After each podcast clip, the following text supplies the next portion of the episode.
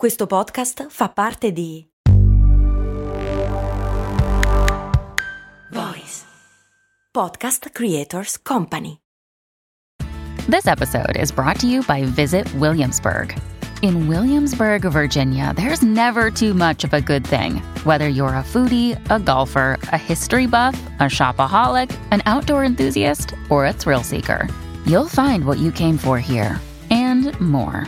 So ask yourself, what is it you want? Discover Williamsburg and plan your trip at visitwilliamsburg.com. Bentornati su Brandy, amici ed amiche. Io sono Max Corona e l'altra settimana vi ho parlato di come in Francia l'amministrazione pubblica stia cercando di togliere le auto dai centri città. Una cosa ambiziosa che però sta funzionando, soprattutto a Parigi. Nel canale Telegram in quell'occasione si è creata un'accesa discussione su questo argomento. C'è chi sostiene che ognuno dovrebbe fare come gli pare e invece c'è chi dice che dovrebbero essere gli organi amministrativi a disincentivare l'utilizzo della macchina nei centri città. Tra le tante argomentazioni messe sul piatto ci sono anche le cosiddette congestion rate, ovvero quelle strategie che prevedono un pagamento di un pedaggio a tutte le auto che passano per il centro cittadino per tutte le zone maggiormente trafficate.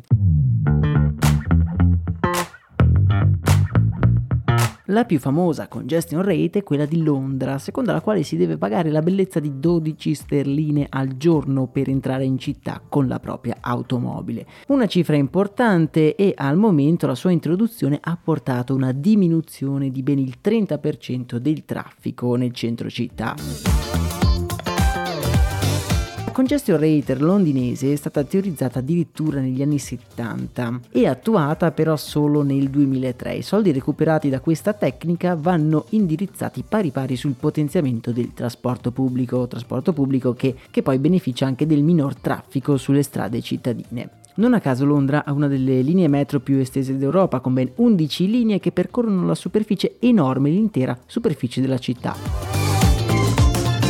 La stessa strategia sta per venire applicata anche a New York, infatti è notizia di qualche giorno fa che l'amministrazione della Grande Mela voglia creare un'area in cui è obbligatorio il pagamento di un pedaggio in alcuni quartieri molto trafficati di Lower Manhattan. Il costo sarebbe di 23 dollari per un viaggio nelle ore di punta, mentre di 17 dollari durante le ore non di punta. Ovviamente non tutti pagherebbero. I veicoli che trasportano persone con disabilità e i veicoli di emergenza autorizzati, beh, questi non pagherebbero e ci mancherebbe. Le persone la cui residenza principale è all'interno del distretto e il cui reddito annuo è inferiore a 60.000 dollari avrebbero diritto a un credito d'imposta statale pari all'importo dei loro pedaggi. Per quanto i risultati di queste strategie siano sotto gli occhi di tutti, è innegabile che queste politiche non possono essere le benvenute da tutti i cittadini.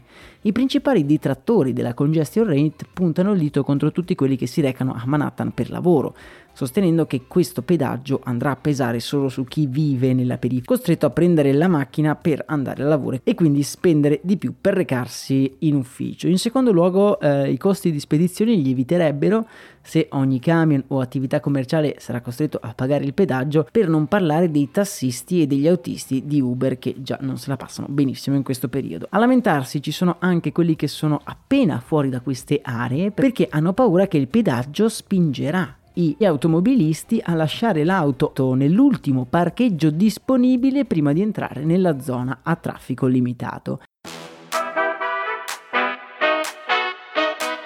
Diciamo che la congestion rate sono una versione pompata delle ZTL nostrane molto più grandi ed estese e di libero passaggio, ma solo dopo aver pagato. Voi che cosa ne pensate? Sarebbe un modo per potenziare il trasporto pubblico, un modo efficace? Fatemi sapere il vostro punto di vista nel nostro canale Telegram oppure nei commenti se state ascoltando questo episodio su Spotify. A me non resta che augurarvi una serena giornata, un saluto da Max Corona.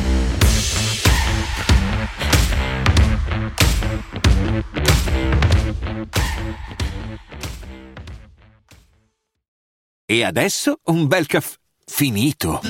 Perché rischiare di rimanere senza caffè quando puoi abbonarti a Caffè Borbone? Prezzi vantaggiosi, costi di spedizione inclusi, tante possibilità di personalizzazione e l'abbonamento lo sospendi quando vuoi. Decidi tu la frequenza, la qualità, scegli tra le cialde e capsule compatibili e crea il tuo mix di gusti e miscele.